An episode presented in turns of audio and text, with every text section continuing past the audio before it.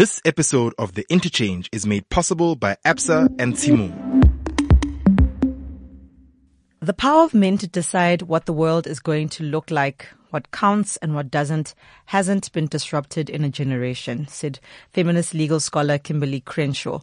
Women have made undeniable advances from boardrooms to universities and sports arenas, but disparities remain, especially in the courts of law, where the bias of lawmakers, the judge, the prosecutor, the police officer, and so on marginalize women, especially women in poor or rural contexts and women who are part of communities, uh, the community of color.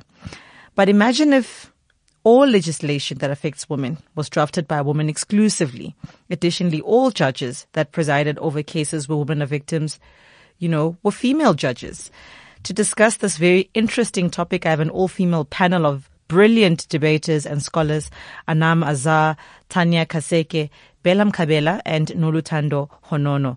And to give us the expert opinion for this episode, I have Siodimo Tlale, who is a legal scholar, a social entrepreneur, a fervent activist and supporter of women's rights. Siodimo, thank you so much for joining us today. How are you? Thank you so much for having me. I'm great. I'm great. Thank you. You well?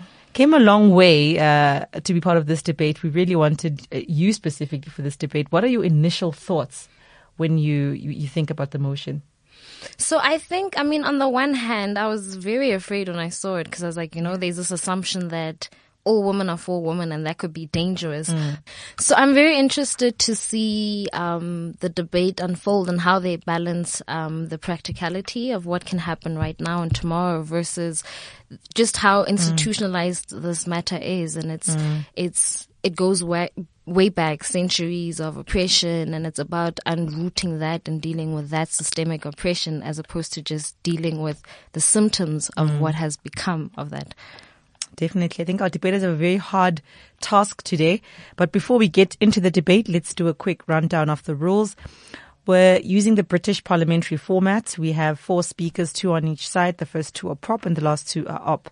In terms of speaking order, prop one is going to speak first and op two is going to speak last. Our speakers have four minutes to deliver their case. After the first minute and before the final minute, they will have to allow for points of information from the opposing team. Cool. Let's get this debate rolling. Anam, over to you. Earlier this year, 25 out of 35 members of the Senate of Alabama voted in favor of very stringent anti-abortion laws. All 25 of these members were white men. Only two men in the Senate voted against these laws. The strategic value of this example is threefold. Firstly, it shows that any kind of legislation pertaining to women can have very detrimental effects if not implemented correctly. Number two, it shows that often when laws are passed by men, they are not passed in a holistic manner or they are not passed specifically looking at the best interests of women. But number three, it shows that currently we have 36% of women holding permanent positions as judges in South Africa.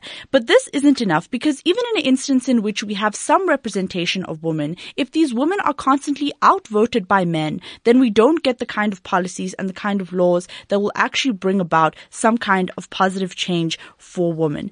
Two points of uh, two points of positive matter that I bring you. Firstly, the point of how women are in the best position to understand issues pertaining to women. But secondly, how this means that we get better transformation within our courts. On the first point, we say that women are in the best position to understand issues pertaining to women because they are part of the experience that women experience, right? So we think that because women have lived through what the laws um, through through laws and experiences that women in South Africa have lived through, we think that they're in the best position to make these kinds of laws. We think that there are often laws that are not passed or laws that are passed incorrectly because people are not aware of the plight of women, right? So for example, issues surrounding domestic violence and maintenance were passed very late, often because there weren't women present in the courts to pass these kinds of laws or to bring up these kinds of issues. And we think, therefore, it is fair to believe that having more women representation within our courts means that we're going to get better understanding of women's issues, but it means then that we get laws that are actually going to pass, that are going to be passed that will actually benefit these women, right? We think that secondly, often men have an a an actual incentive to uphold very problematic patriarchal structures, right? And we think because men are the beneficiaries of patriarchy, we think that they then have some kind of an interest in upholding these structures. So a very extreme example would be, for example, in Saudi Arabia, in which very progressive laws surrounding women aren't being passed because there are men that occupy all spaces of the judiciary that then pass laws that entrench patriarchy, right? And we think here is an example of how because men do have an active interest in upholding these laws, often when it is them who is in the in the position to be making these laws, they will pass laws that will often be incredibly oppressive towards women, right? We saw we saw how even in apartheid South Africa, having like like an entirely white judiciary meant that laws were being passed that were only in favor of white people, but actually that were in favor of a structure that meant that white people were at a, in a position of privilege. What we then say is we say that even if we look at issues in which women are victims in the court, we think that we would still rather have women be in a position of being the judges or women be in the decision making process, right? Why is this? We think often men just aren't credible, right? So if you look, for example, at the Brett Kavanaugh case, you see how often men are even not only have an interest in upholding patriarchal structures, but often hold very problematic narratives because they've been conditionalized in a patriarchal world, right? And so we think often the decisions that they make aren't even credible. But secondly, we think that often they create an environment in which the victim is faced with extreme hostility, right? So if you look, for example, at the Cheryl Zondi trial even, where men within the court were incredibly aggressive towards Cheryl Zondi and were incredibly problematic in the way in which that court was conducted. Anam, unfortunately, your time is up. We're going to have to move on to the opposition speaker one, Bella, here, here.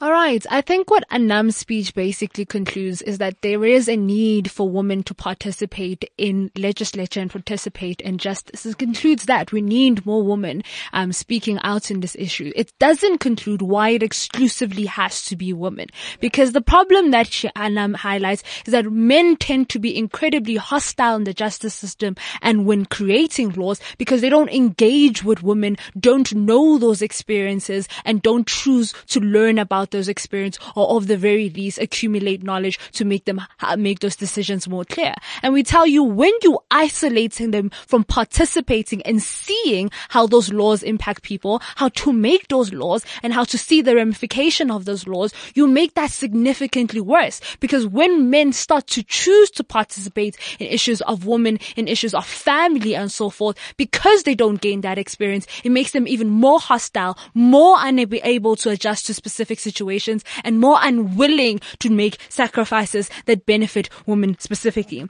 Bella. What we think is a social contract is something that's important because it governs every person in a state, not just men and women. And men will be presiding over cases that have women involved, will be making laws that do include women, such as water, shelter, everything that affects women. We don't want them to be seeing women and men as separate entities and choose when to to get involved and when when not to get involved. They should want to treat women as a special kind and consider their experiences when making those kind of decisions instead of seeing them as an isolated alien that they're not involved in. That's the problem we see in Anam's case ultimately. Because when you give us examples such as like the abortion laws, we tell you the abortion laws were purely because men didn't understand what a body is and what that kind of effect has on women they didn't want to get involved, Bella. even when they were criticized for Please. those kind of things. And you make the situation significantly more hostile when you say they actively should never be involved in those situations, actively shouldn't want to speak about that. So what I'll be talking about ultimately is what happens when you isolate men from the justice system, specifically when we talk about pertaining to cases that involve women, uh, specifically women, and what happens when you isolate them from like legislative for things like, um, women issues and so forth, right? Firstly, I think you create that narratives of saying there are women issues, right? They exclusively are women issues. You guys don't know. You guys should not involve yourself. And what the problem with that narrative is, is twofold. One, you create a, like a situation where men never take responsibilities for things that go wrong when it comes to women, right? They don't say the abortion law is wrong. We as men participated in that. And what is our involvement in solving those consequences? Consequences in solving those ramifications, right? You make them exclude themselves from taking responsibilities in fighting the patriarchy because the patriarchy is not just a female orientated fight, but also, um, also male. Secondly, you make them feel that they cannot and ever learn from women experiences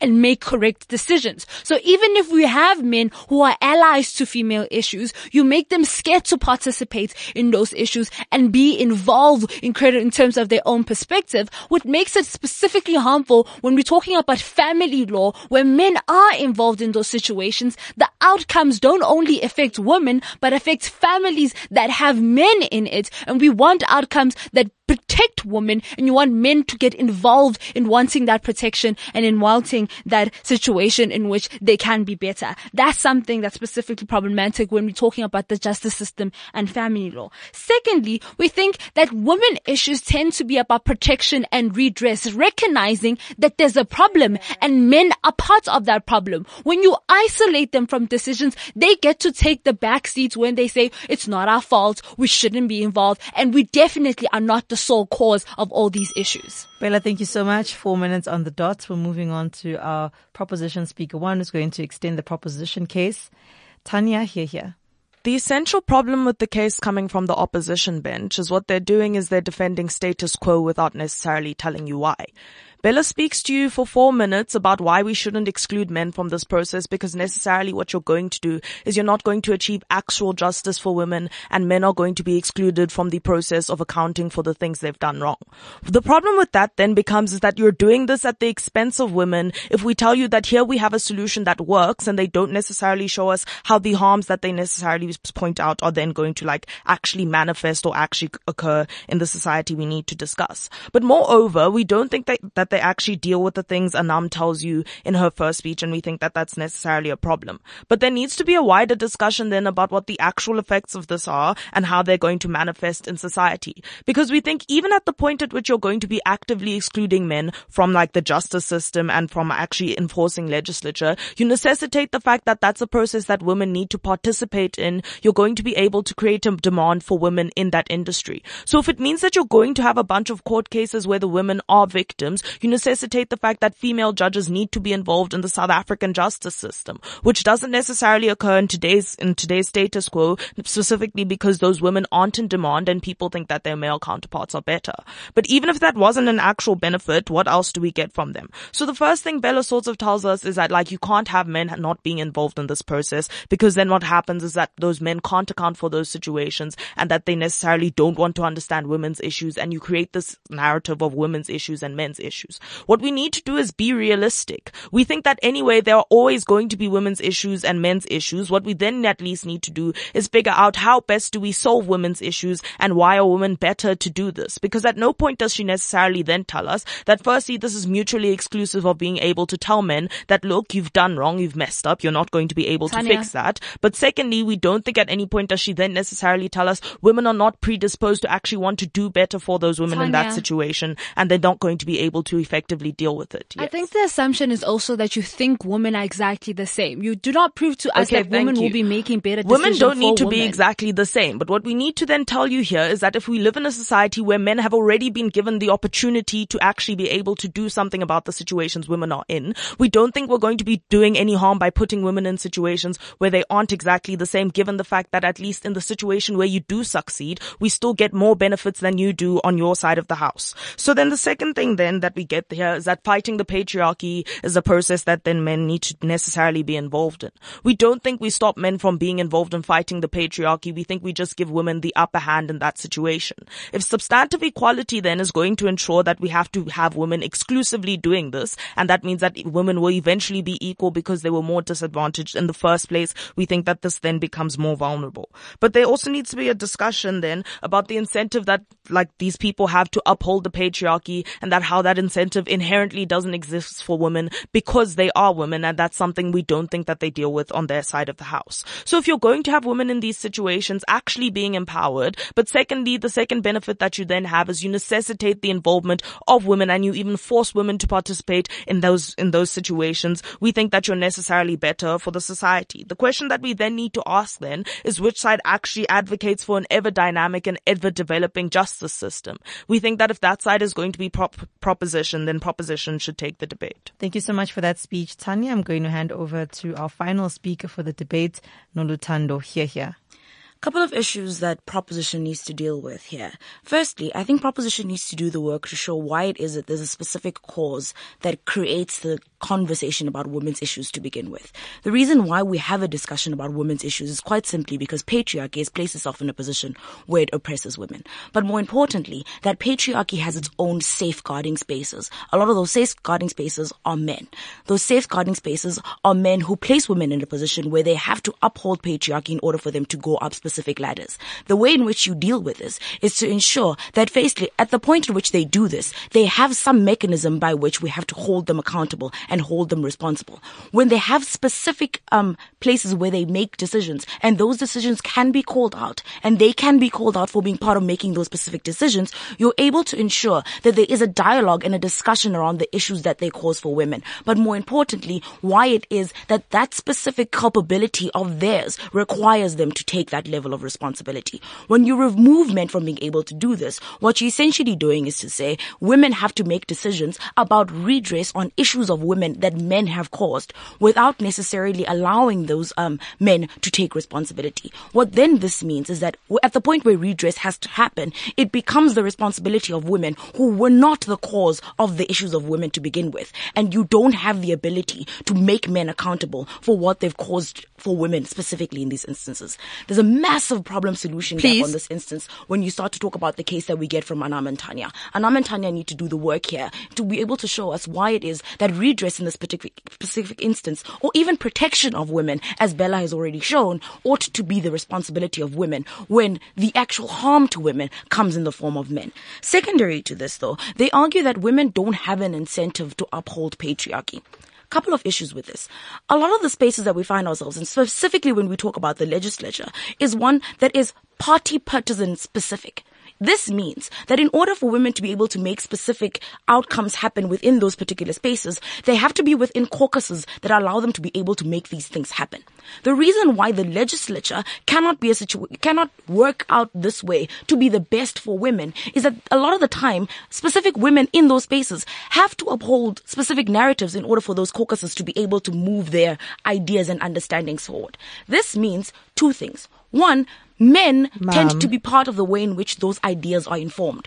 Please. Two, they become part of the way in which those ideas are agreed upon. This means the way in which you get those ideas to work out is when you get them to buy into an understanding of certain things. That requires an active discussion or an active dialogue amongst when men and women in those spaces so that those caucuses can adopt feminist ideals and adopt the understanding of those women within those spaces and pass them forward. If you understand Please. how the legislature works, you would then have to be able to do the work to show why that wouldn't accrue in those instances. One of you. Okay, so the first flaw in your example is that you're you are only arguing in a status quo in which that legislature is mainly dominated by men. If we remove men from the equation altogether, then we don't have to consider. Yeah, removing men altogether then and um essentially places you in a position where you have now to deal with a pushback from those men a lot of the time who are in their majority to begin with. Even in the instance where you ought to say you're going to remove them from issues that have to do with women, you can't remove them from issues that have to do with general society, which is where you're most likely wanting to have the greatest impact to begin with, because those two become issues that fundamentally deal with women specifically. At the point where you're unable to show how it is that the exclusion of men specifically becomes one that is strategic for women, firstly, but secondly, that allows women to be able to fully exist within these spaces in such a way that they can forward like some sort of mobility for the um, women's cause, even in instances where issues are not necessarily directly involving women only, you cannot possibly show why it, it would be one justified to place us in a position where women have to now deal with that kind of pushback in instances where it's not about just women, but two, in instances where they why it is that men ought to be removed from the responsibility that they have to deal with those issues. Your time is up. Thank you so much. That was an incredible debate. Let's go into our post discussion. So a couple of views were spilling out, I think, that are very important for us to discuss before we get into our, our expert opinion, but also into the broader issue, especially at a, at a personal lens. Um, I think I, am going to start with our proposition. Um, you know, Anam, you, you had a couple of things that I'm sure you wish you could have said if you could right now. Well, you, you can right now. You know, what would you say? So, our constitution supports the process of transformation, and at its core, it supports principles such as equality, the protection of dignity, uh, justice. And so, if our courts are at the forefront of the fight against inequality and injustice, then they ought to be representative of the people who they're supporting. And in issues pertaining to women, they mm. have to be representative of women. We don't think that every woman will understand every issue, but every woman is part of the female experience and every woman is still aware of issues that surround women. And probably and so better suited to, to make exactly, judgments exactly. on women's issues. And, and, you know, from an opposition point of view, you know, if you if you could, you know, rebut that, what would you say? Look, I mean, it's fair to ask that women be represented or women have representation in spaces such as the legislature and the judiciary. However, I think there's a very important discussion to be had about where we allow men to be able to remove themselves from taking responsibility from a lot of things. So I've already argued that a lot of what is the cause of us to have those kind of responsive mechanisms in the judiciary as well as in the legislature is because there's been cause for women to have to respond. At the point where that response is purely the responsibility of women and men don't have an active interaction within those spaces, we remove them from taking responsibility. And that's an integral part of being able to ensure that that regress and protection happens in the way in which. But then quickly, how do we hasten um, political change? Because if you look at the the majority of political women's conferences, usually what women are calling for is uh, some kind of ratification of laws. And you have a court system that's been around for centuries that's still not progressed to a point where it can ban discrimination on on uh, on women at all levels, whether it be healthcare, whether it be um, on uh, sex issues, rape. You have laws that don't even explicitly ban incest, or um, don't make provision for women to have access to uh, free abortions, for instance. So, at a point at which you have to deal with a, a legal system that isn't doing that, um, centuries later, at what point do we then stop? Um, you know, giving men the benefit of the doubt and really take um, take the reins from there. I think then our response to that accountability argument is just to say that, like you've said, men have been involved within the justice system and in courts for centuries. It hasn't brought them to responsibility. What's going to, like, all of a sudden change that they're going to want to account for that now? So I think it can't continue to happen at the expense of women that we expect men to account and we expect men to want to transform. At some point, women are going to need to take the matter into their own hands, even if it's principally unjust something needs to occur to stop women from continuing to suffer. I'm just a little bit concerned because I don't know if what needs to occur necessarily is isolating men from the justice system. And I think this is where I'm going to bring in our expert, Sia Dimo, who is a, a legal scholar, but also a fervent activist and a supporter of women's rights. In your opinion, what needs to happen based on everything that's been said? The long version or the short version? Completely up to you.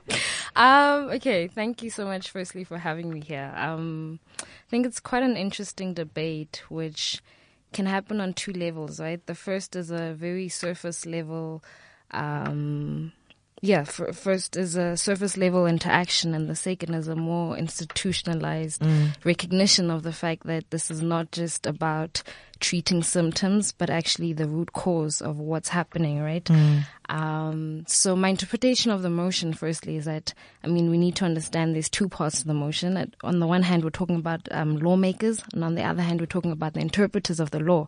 Mm. And in my understanding, I mean, there's only so much that the safe example we had an all woman bench. There's only mm. so much um, that a progressive a progressive bench essentially can be pro woman um, in interpreting um, and essentially anti-woman law.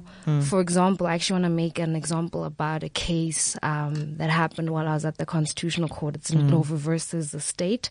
It's a 2017 case where, um, very briefly, the facts were along the lines of this man brutally raped this woman and like just physically brutalized her. And the officer filling out the charge sheet Yeah. um, charged her according charged um, the rapist sorry according to section 51.1 as opposed to s- 51.2 of the criminal law amendment act. And what that meant was that there was a difference in um, the limitations of the maximum sentence that could be imposed. And because of that flaw that mistake that the police officer had made the constitutional court essentially had to reverse a life sentence to uh, I think a 10 or 15 year sentence. And there was even if we had an all woman bench there's hmm. only so much that the all hmm. woman bench could have done because the hmm. law was limiting right? And so I think So I a bigger framework at play Exactly. so, need to look at. Yeah. in my opinion, what, what we're trying to do here is address symptoms of an mm. institutional problem. So even if we had an all-woman bench, mm-hmm. even if we had just all-woman lawmakers, we have to understand the raw material, mm. basically what, what where they come from, the the mm. law, the legal system that produces this type of woman, and how it is inherently biased towards men, towards um, white people, towards whoever the dominant um, people in society are, and so it it it I guess it's it's not essentially too helpful to do that. But even if we were to assume essentially that the women could make up their own laws if they are on the bench, um, I think the problem we go into then could be that of essentializing, right? So we are now. Um, I, I guess a slippery slope of some sort because now we are trying to make womanhood one thing, which it cannot be, right?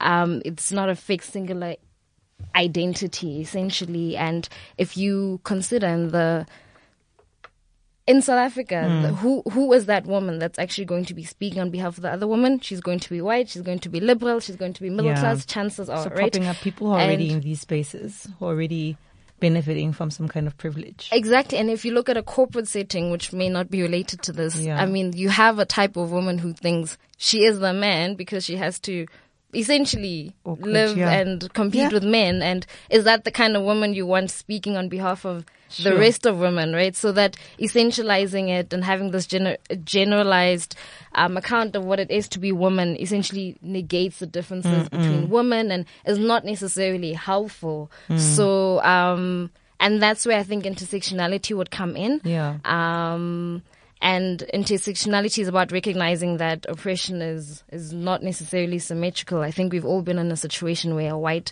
uh, gay man thinks, you know, oh, I have a struggle because I'm gay, and wants to equate that to being a black woman, and you're just like, but like, it's not It's different. It's not It's oppression not the same thing. Olympics, but it's Yeah. not the same. It's literally not the same.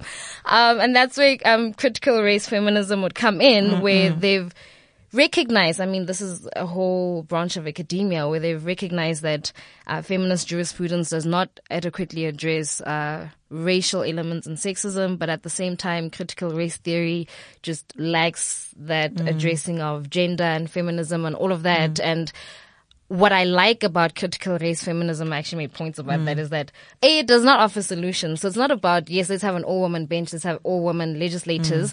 But at the same time, it doesn't tell us that there aren't any solutions and it opens up a critical debate and serious questions that need need to challenge the values and ethos of the legal community in their approach to gender. And it illustrates essentially the effect of having I think our law is very conservative, firstly, and we we have this delusion that law is separate from politics, and by Yeah, maintaining that, the legal positivists thinking that okay, cool, let us separate law from politics, what you do is perpetuate this idea that law is neutral.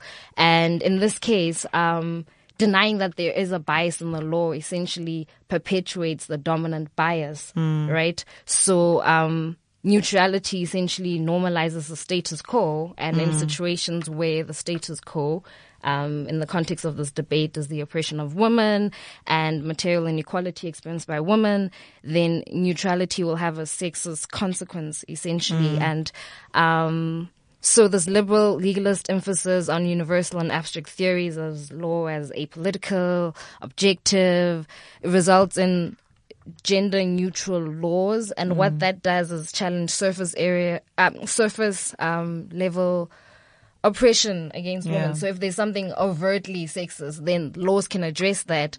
But then we don't address the systemic, Yeah. um, institutionalized. norms. Exactly. And by failing to address those, essentially you're perpetuating them at some point and, um, I want to pause you there actually Yes, because I mean you've made a couple of interesting points. Uh, I, I think the biggest one that I want us to, to just dissect as a as a panel is the issue of the framework um, that you spoke about initially. That you know even if we have an all female bench, to the extent that a law is gender neutral, for instance, or a law doesn't make provision for certain, um, um, you know, things to be maneuvered or navigated specifically where, where they have to do with women's issues, then we have to go back to the issue of at a you know, at a legislative le- level, looking at the entire legal system, looking at police, looking at, um, literally when you walk into the police station to report rape, what happens at that point and all of that preceding the day that you enter a courtroom and potentially face discrimination there. How do we address issues that are prevalent everywhere else, especially if we were, for example, to accept the prop argument and, and have all women benches, but not change anything else.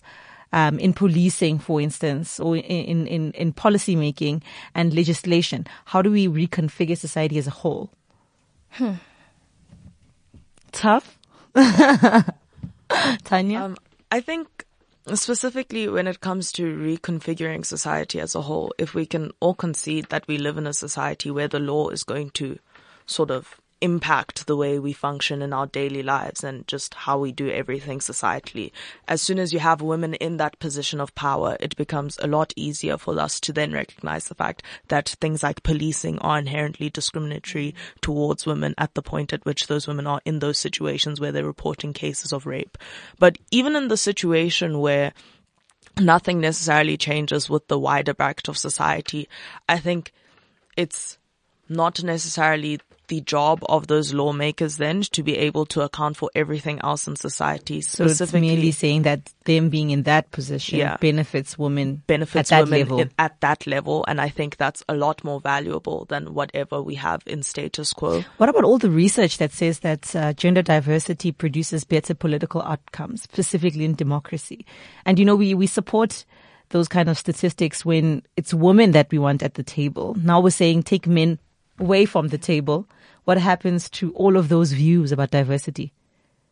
I think it goes back to the idea that to the extent that we're still functioning within a framework that um, favors patriarchy or that favors Yeah. um, white supremacy, then it doesn't really matter who's at the table. Um, Yeah. I, I'd say. Yeah. I also think it's just Power relations have to be yeah, changed. a discussion about like substantive equality in Mm. that regard is necessary because even if we're going to say we want to have a diverse table Mm. in South Africa, for example, you can never say you have a diverse table if you have like 50% Mm. people of color and 50% white people because it was essentially easier for those people to get into that position. So if it means and you the have to- leverage they have. yeah, if it means you have to take preference for women to sit at that table because you know it would have been harder to, for them to sit at that table in the first place. So it's almost like gender then- balance requires like a reconfiguration Yeah. of gender dynamics and power Yeah. and gender relations altogether mm.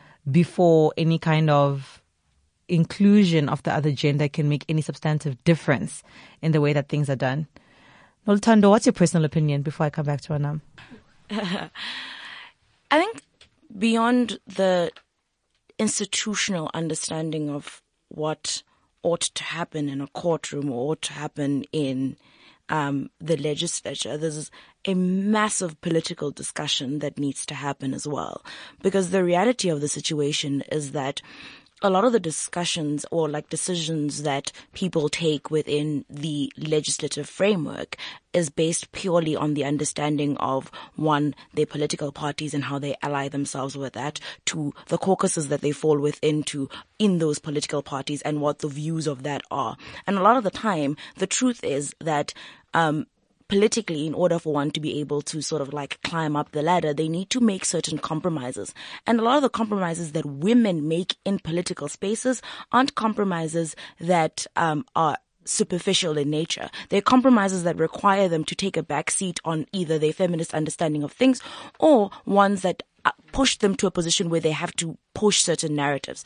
So the reality of the situation is that it's all good and well to have the conversation about whether or not we want women in the legislature to take up the greater bulk of the space or whether or not we want women to be solely um, responsible for women issues in those instances. But the reality of the situation is that at the point where that does happen and the point where that discussion takes place, women are unlikely to get to a point where they have a singular understanding of what it means to be a woman, what it means to progress women within that space, because what informs those understandings is very specific to every individual woman that is going to be sitting in those seatings trying to figure out what it is that women ought to look like Mm. within that framework. Anam? Is it okay? Sorry, Sidim, I'll let you close. okay, sorry. um, but just quickly, Anam, and then we're going to go to Tanya. So, um, I think what I mainly want to say is that I definitely do concede that like the female experience is not monolithic, right? But I don't necessarily think that being in a position of like being a lawmaker or like the judiciary or anything should have a monolithic view. But I do think it needs to have the interests of women at heart. And so like not having a panel agree on one thing because there's different versions of feminism isn't a problem, but it's a problem when you have men entering a conversation with the agenda of perpetuating patriarchy or just entering a conversation from a place of ignorance because then that ignorance is also harmful. So I definitely don't, I definitely think that there is more work to be done than to just have a female only panel or hmm. there's definitely limitations that come from having only women discussing women's issues, right? Like I don't think hmm. that can hmm. solve everything. But I do think that having men entering conversations that pertain to women, in my opinion, has very little benefit because in every instance in which men have been the main stakeholders in these conversations, it has meant that we hardly ever get a progressive conversation around feminism, which is why, like, even if we concede that there's different versions of feminism, I would still never make a man the head of feminism or the decision maker in feminism. And so I think it's good that we have like a diversity of ideas within feminism. But I still think with that being said, one thing we can all agree on is that men very, very seldomly hold the interests of women or will very seldomly represent any kind of view of feminism. And while other women may also have their limitations, men have far more limitations when it comes to that. Hear, hear. Tanya. I think for me, the issue at its core is specifically if we're talking about issues that pertain to and affect women, why do men feel entitled to have a spot in that conversation and to have a seat at that table? Because if it's not going to affect you and it's not an experience you go through and you know specifically that that's an issue that you yourself have caused, you shouldn't necessarily feel entitled to have to play a role in that situation because at that point, I think you take away the agency from women to be able to say that these are issues that have been put upon us that we didn't want to have, but now we're going to be in situations where we're going to be able to do something about that. And I think for some women, even if men are going to be involved in the process of drafting legislature and it's not an exclusive process, that can be something that's necessarily oppressive within and of itself, that you have men coming into the space and telling you how to fix the problems that they mm. necessarily mm. created. At which point do you say that you can trust men to be able to go into that space when they were the fo- when they were the problem in the first place and actually want to do good for you? Because they don't have the incentive to do so. But as a woman, regardless of where you come from, you are more likely to actually want to see women succeed. Siadimo, I'm going to hand it over to you to close it for us. I think we've had um, very powerful views that have even thrown into flux the whole idea of um, catalyzing and encouraging male champions of uh, female issues um, and trying to create spaces where men, uh, whether in the home context or in the boardroom or in the courtroom or in the workplace, can begin to be part of a broader conversation about how uh, we empower women and how we eradicate discrimination against women. We've had views that seem, you know, radical on the surface, but that truly, you know, force us to concede to the fact that, you know, these are women's issues and these are also caused by men. Mm. And uh, where does that leave us? I think I think a big discomfort in not just in the debate, but in the general conversation that's happening in society for me is how, again, we talk about men as though we're talking about an individual, you know. So when we talk about feminism and when we talk about trying to advance the cause for women, it's not necessarily just being anti men who are sexist. It's essentially the system of patriarchy, right? Um, Mm. Actually, I like to draw parallels between, you know, gender um, discrimination and, and racial discrimination. And Joel Modiri makes this um, argument where he says, you know, when we insist that law is not political, for example, we are denying, we're actually being hurtful. We are being um, unhelpful and detrimental to the interest of the oppressed because law in and of itself is this um, system that has well, even where we inherited our law, right? It's inherently white, it's inherently male, and all of that. And he makes examples of, for example, the the the death penalty case, right? Mm-hmm. S versus Makwanyane, where it was about dignity. Hey, hey, yeah, no, the right to dignity. But by refusing to have that conversation about the fact that the people who faced the death penalty were poor and they were black, and insisting that that's a political issue, what you are doing is shying away from a conversation that has the potential to essentially transform the law. So the law is a tool, irrespective of who sits at the bench, who mm. sits in parliament, it's still a tool. And to mm. the extent that it is rooted in the oppression of women and the oppression of black people, then it, it doesn't really matter who's facilitating it, right? Mm. And um, so I, I, think law and how it's framed, legal culture in South Africa has been very conservative, which is unhelpful and there's this view. I mean, we were all taught in law school about the reasonable person who is, I mean, it wasn't explicitly said, but it's essentially a white male, right? so when you hold yeah. this view that um, this law that is essentially rooted in white maleness and Western colonial perspective can be neutral, can be pure, can be reasonable, then and you insist on a neutral interpretation of the law, what mm. you're doing is insisting on an oppress- uh, oppressive mm. interpretation of the law. Mm. And so um, I, I think yes, it is important to recognize that, you know, women representation is important. We're by no means saying that women shouldn't have a seat at the table. Women shouldn't weigh in on these conversations. But I think we're setting ourselves up if we're just going to try to mm. um, encourage that surface level debate and we're not actually interrogating this tool, this instrument that we are tasking women to use in order to facilitate the change that we're saying we want to see. Um, and hence I said it's a very tough debate. You know, on the one hand, mm. it's it it is important that we have practical steps that we can start doing tomorrow or right now.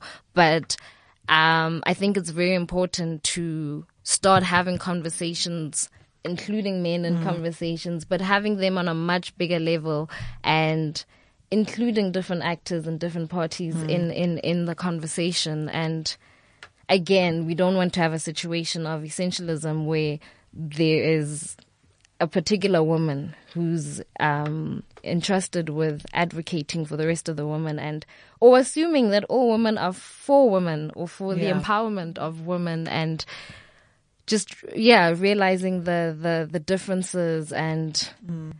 the nuances in being a woman but also the fact that um, there's different layers of oppression as well. Mm. So being a black woman and being a black disabled woman or being a black disabled lesbian woman is very mm. different mm. from being a white woman.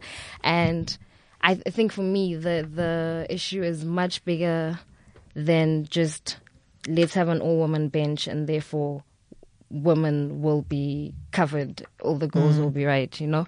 Um, I mean, powerful. Yeah. I think a perfect summary to everything that's been said um, is that if the law itself um, was was written with the interests of the most vulnerable in society, then it wouldn't even matter that much who would be facilitating um, the tool, as you've put it. And so there's a deeper interrogation that needs to happen. But on the surface, because, you know, some issues take centuries to fix, I think it's worth asking ourselves as women if we were in court for an issue like equal pay or sexual harassment or rape, would we want to present to a male or a female? That was the Interchange episode 8. I hope that you enjoyed it. Do share your opinions. Also share the podcast with some strong women for some strong opinions. We definitely want to know what you are sitting at home and thinking. This was another thought provoking debate made possible by Absa and Tshimong, amplifying the voices of young people. The Interchange, seeing Africa through a youthful lens.